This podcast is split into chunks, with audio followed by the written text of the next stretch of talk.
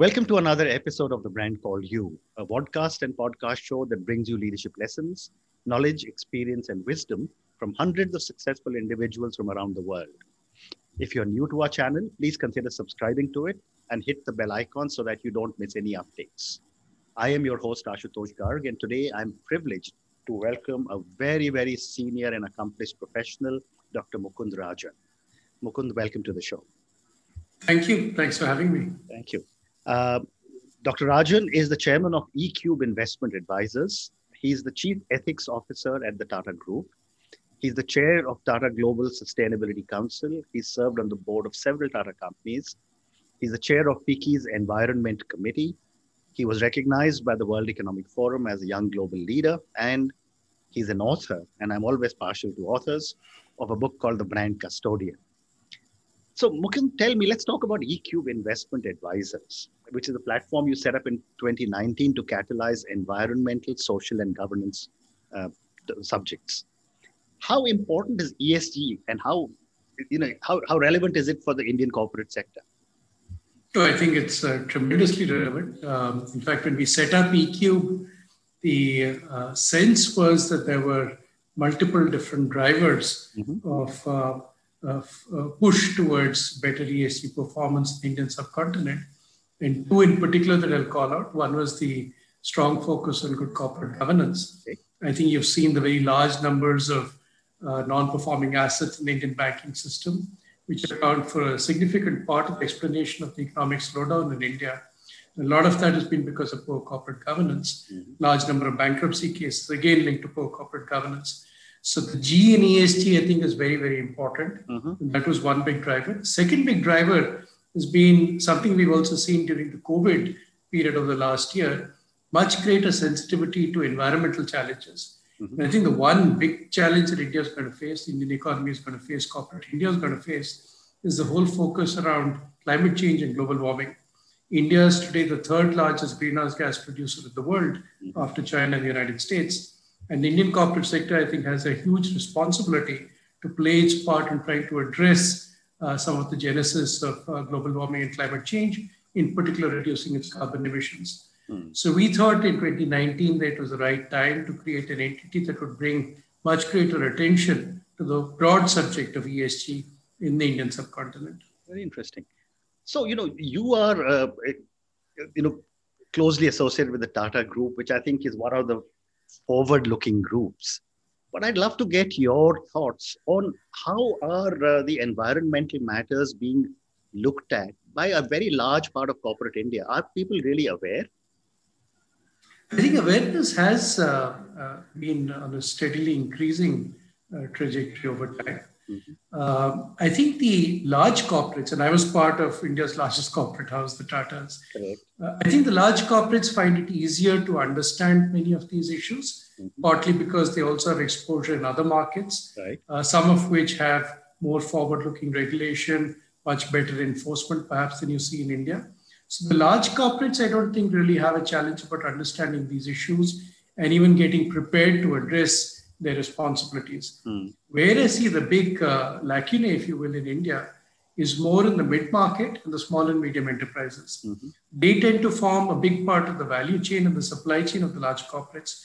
But they haven't had the same kind of exposure. They don't have access uh, to the best kind of technologies. Uh, they don't know which doors to knock on when they're looking for answers and solutions. Mm-hmm. And I think a lot of the focus in the future, if you want to really address the issue in corporate India, has to be addressing the needs of the small and medium enterprises. So there, I would really say there is both a task of education, awareness building, and offering solutions, including finance, capital, technology. Uh, all of that becomes very important. But yet, you know, when I look at it uh, as someone who uh, is is an outsider, you know, I'm, I don't have any industry that is creating any challenges for the environment. But for, for the last 25, 30 years, we've been talking about pollution of the rivers. And we're still talking about it. You know, we're talking of pollution of the, of the air. We're still talking about it. What can really be done in India to, uh, for the, you know, as far as the low hanging fruit are concerned, for the mid-sized companies and the small-sized companies to take over, to, to handle the issue of environment? India, I think, is the biggest issue. Uh, unfortunately, is just better enforcement. Mm. If you look at the statutes, you look at legislation, uh, you pretty much have all the controls and the ability to monitor what is happening and being done to the environment. Mm-hmm. Uh, it's uh, essentially a question of enforcement. Mm. That's the first issue. Okay. But then when you start digging deeper and understand why companies are not able to comply with the law of the land, you then start discovering these secondary issues around awareness in some cases. So people will be doing stuff unwittingly, not realizing the impact it's creating. Mm-hmm. In some cases, they do realize the impact, but they don't have access to the right technology, or they don't have access to technology at the right price points. Capital is often not made available to them. The banking system is not well geared to understand technology risk and to support some of these smaller companies. So I think you have to find solutions across the spectrum. So the, the more you scratch the surface, the more problems start getting revealed. Right. But you, you, know, I think we have the basic framework in place, and I think the good news, uh, and I said, COVID has sort of opened everyone's eyes right. in, in, a sad way, but uh, it is true that it has uh, made people much more aware of the importance of having a balance uh, in the way in which you address your economic growth while also taking care of the natural environment. So that's a big plus, and hopefully that strengthens the cause going forward. Mm. So, you know, in, in, a recent comment made by Bill Gates, he said that we only have 10 years left for the for climate change. Um, how are we doing in India?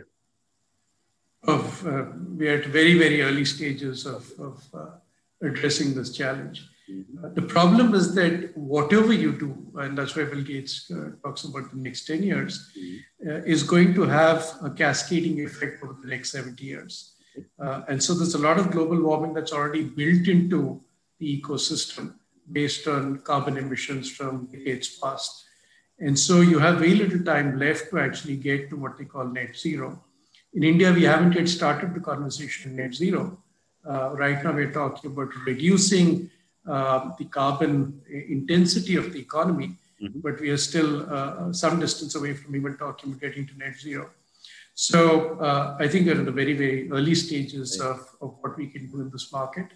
Uh, and it sometimes gets complicated by this uh, other issue of um, justice uh, around carbon emissions. Mm. is it fair to expect an economy on the growth trajectory like India to dramatically cut its carbon emissions at a time when it is not yet able to offer the sort of economic livelihoods hmm. uh, and uh, the growth that the a large part of the population still very poor expects. Mm. And should that responsibility fall on Indian shoulders or should be carried more by the developed countries? Mm.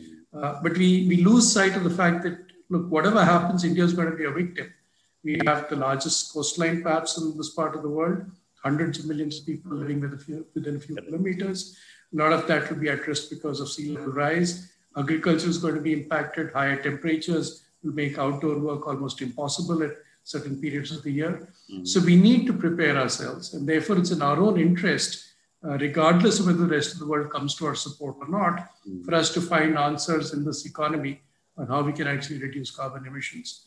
So I, I think it's going to be a challenge. We are at the very, very early stages of the debate on all of this. Very interesting. So let's talk about ESG for the financial markets. Why is uh, ESG crucial for financial markets? I think there's been a lot of research uh, that has demonstrated that companies that actually pay attention uh, to the broad spectrum of issues covered under, under E, S, and G mm-hmm. uh, tend to be the companies that outperform their peer set. Mm-hmm. Why?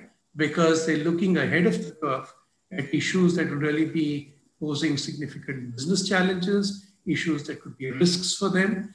Uh, so, what you see is these are the companies, for instance, that have started reducing their cost by more aggressively looking at uh, the kind of inputs that go into their businesses. Mm. These are the companies that are ahead of the curve on addressing issues like packaging in, uh, in the foods business, uh, reducing their plastic waste, um, doing the right things in order to actually, in some ways, make their businesses more efficient, mm. reduce their costs. But because the risk is also reducing, these are typically the entities also that tend to get loans at cheaper rates tend to get insurance coverage at lower premium and tend to outperform their peers because as regulation starts catching up mm-hmm. with the risk, these are the companies that are ahead of the pack. So I think there's enough research that's demonstrated that companies actually take these issues seriously, mm-hmm.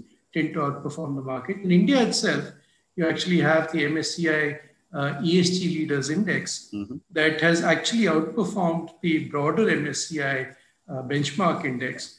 Uh, not just in recent years, it's outperformed since the time the indices were constructed mm-hmm. in 2008. Mm-hmm. So, the last one year, over the last three years, over the last five years, over the last 10 years, they have outperformed the broader group. So, I think there's an understanding that companies that take these issues seriously, and importantly, as I mentioned earlier, embedded in these issues is a strong focus on good corporate governance. Mm. These are the companies that tend to do better over time, attract a better quality of investor, have a much greater sense of sustainability and a sustainable future for themselves. Fascinating. So, you know, I was reading an article when I was preparing for my conversation with you, and I thought this was a little bit of a cynical article, but I'm going to ask you in any case. You know, in the old days, if you remember, there were carbon credits. Mm-hmm. And Indian companies were happily trading carbon credits and they would buy and sell and say, I've met my commitment.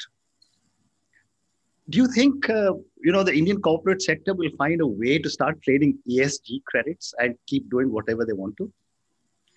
So one problem with ESG, um, which uh, everyone recognizes, I think, around the world, is um, it's very hard at the moment mm-hmm. uh, to boil it down to one sort of parameter, one data point. Hmm. Um, MSCI, for instance, use over 160 data points okay. to arrive at an ESG score. Okay. So unless you have a very comparable framework across markets with a very standardized set of uh, input mm-hmm. uh, data points, it's going to be hard to boil it down in the way you could with carbon credits. Carbon credits are really one issue, right? Carbon emissions. Correct. ESG is such a wide set of issues from mm. environment social issues, diversity in the workforce, CEO pay, board composition. Correct, correct. It's going to be very hard to, you know, create some kind of uh, construct of the nature you're, you're describing. Also, I think it will be very focused on individual markets. So I, I, do feel that actually in India, it's going to be foreign investors mm. who will put a lot of the pressure on Indian companies to up their ESG game. Mm-hmm. But I don't think there will be this notion of trading across markets mm. on a subject as widely diffused as ESG per se. Very interesting. So, you know, uh, many years ago when I used to live in Singapore, I remember talking to uh, the former Prime Minister of Malaysia, Dr. Mahathir, and in, in, in Brazil, he had made a comment that, uh, you know, the, the Western world has used up all their forests and now are asking us not to cut our forests, which is our wealth. Uh, my question to you, uh, Mukunda, is Does an ambitious GDP growth target contradict strong ESG values?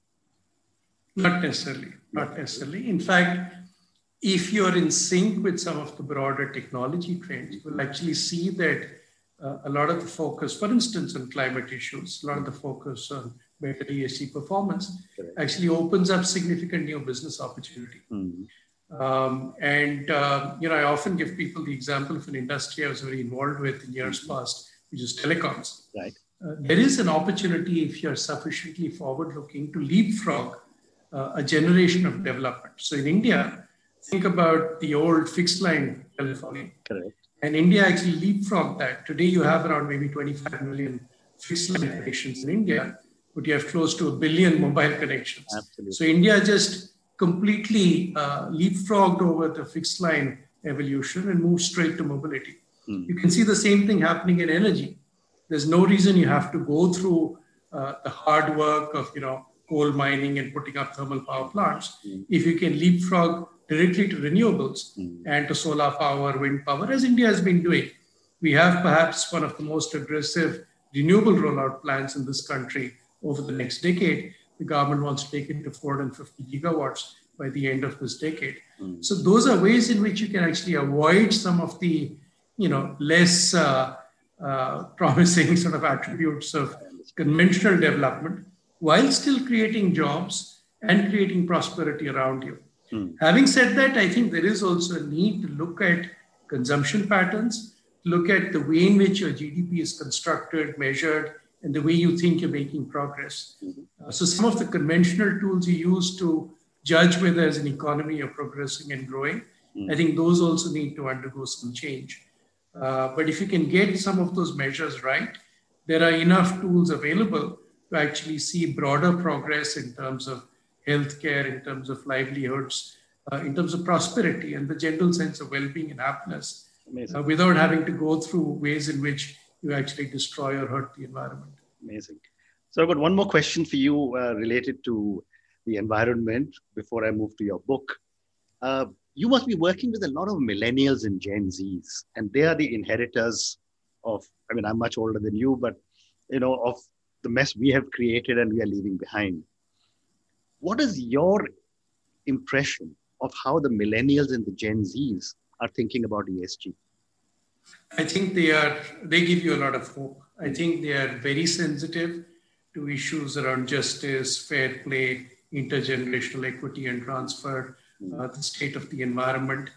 Uh, they have not grown up in the kind of scarcity economy that you and I have seen in India in the past.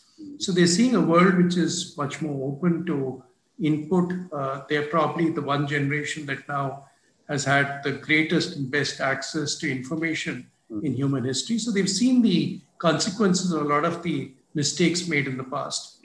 So you get a lot of hope when you look at them. In Tata's, we uh, launched a volunteering program. Mm-hmm. Um, and, you know, initially one was wondering whether this generation would take to volunteering, to doing social service, to working with nonprofits. And actually, the largest number of volunteers came from this, this pool mm-hmm. of, uh, of millennials. And the satisfaction that it gave them to actually go out in the community, in a sense, give back to society was huge. Uh, we were able to trace and track a lot of that through surveys. Like similarly, pro bono contributions, they were the ones who put their hands up first. So I have a great, great amount of confidence that they are seeing the world with very different lenses uh, than we used to, and are much more concerned about the well-being of, of the world, the community, uh, and the natural environment. Fascinating, fascinating. So let's now talk about your book, The Brand Custodian. Tell me about the book. Well, it's really a book about my years with the Tatas. Um, I, I, wanted to get the book out of the way before I forgot a lot of the stories, anecdotes, the things that made you know life so interesting and exciting when I was working in the Tatas. Uh-huh. And I had the privilege of really seeing a lot of the change both in the Tata Group, India's largest corporate house, but also more broadly across corporate India mm. from a very important vantage point, which is the office of the chairman of the Tata Group.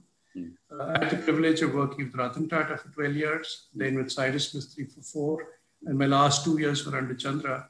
Um, so I thought I had a unique vantage point to observe the changes that are taking place.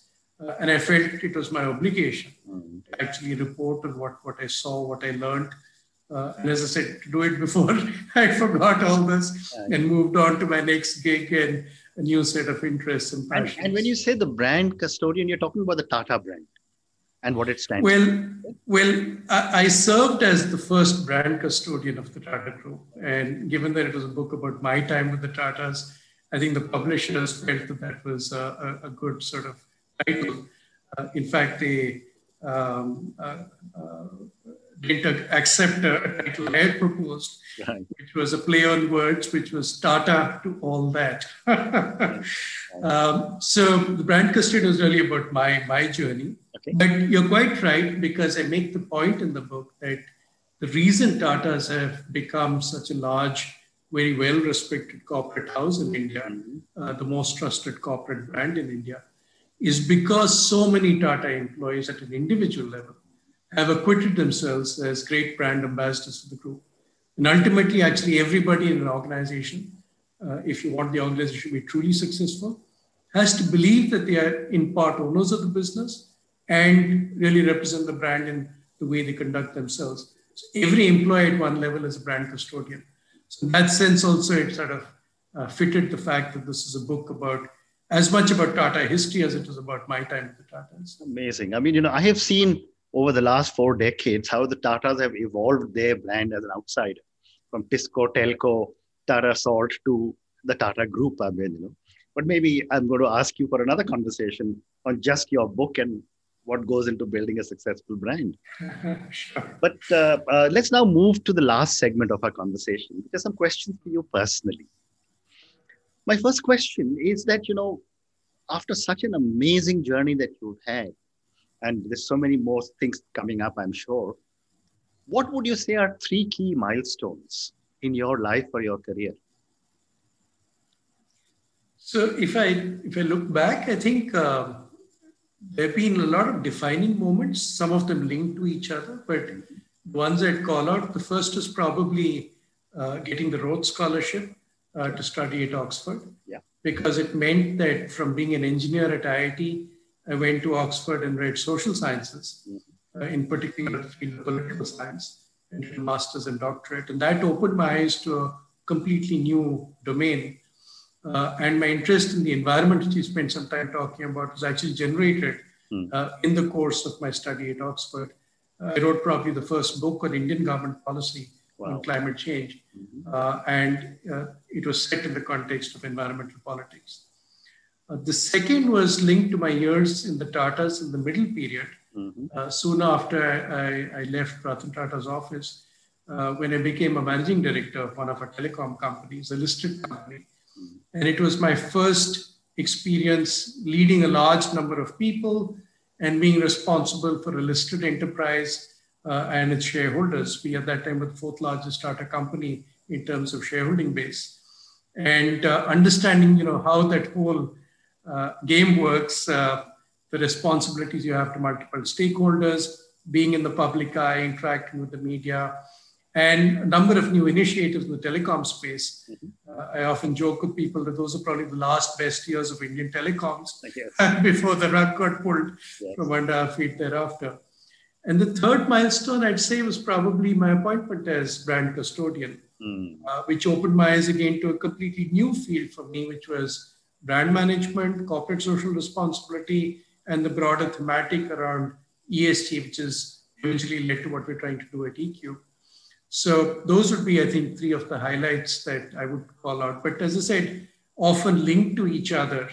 And sometimes it takes you many years, but then you suddenly see the way in which the dots connected over time. I wouldn't be so interested in climate change today if I hadn't done a PhD in, in the subject, you know, 25 years back. Yeah. And if Tata's hadn't given me some exposure yeah. to how the corporate world is dealing with it. So often connected with each other. Fascinating.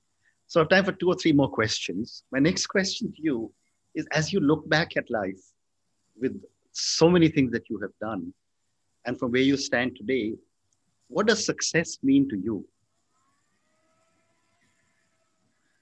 You know, there was a time when I was younger when it was all about, you know, how many destinies can you influence? Over time, as you mature and you become uh, a bit more seasoned with kind of impact you can have, mm-hmm. you realize that even you know helping one individual, uh, having a beneficial impact on even one life, mm-hmm. is itself very meaningful. Mm-hmm. Uh, when I was CEO uh, of the telecom company, I used to tell a lot of my colleagues and people down the line in the workforce that each one of us actually at one level is already a CEO. We are managing our own lives for sure, but we often have a very salutary uh, impact on the lives of a lot of people close to us, including our own families. Mm-hmm. So each one of us, in a manner of speaking, is already a leader, is already a CEO. Correct. Treasure that and try and see that you're the best that you can be in that role. Mm.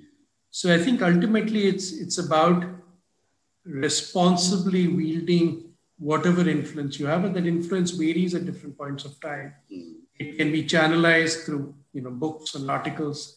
People like you and me might write. It can be channelized through the conversation you're having. Mm-hmm. Uh, it can be the personal impact you have on near and dear people who are close to you. Mm. Uh, so I, I, no longer have the sort of uh, uh young ambition one had of, you know, being uh, quote unquote great in some, you know, uh, some sort of exclusive fashion of leading a political party or uh, becoming chairman of a corporate house or something like that.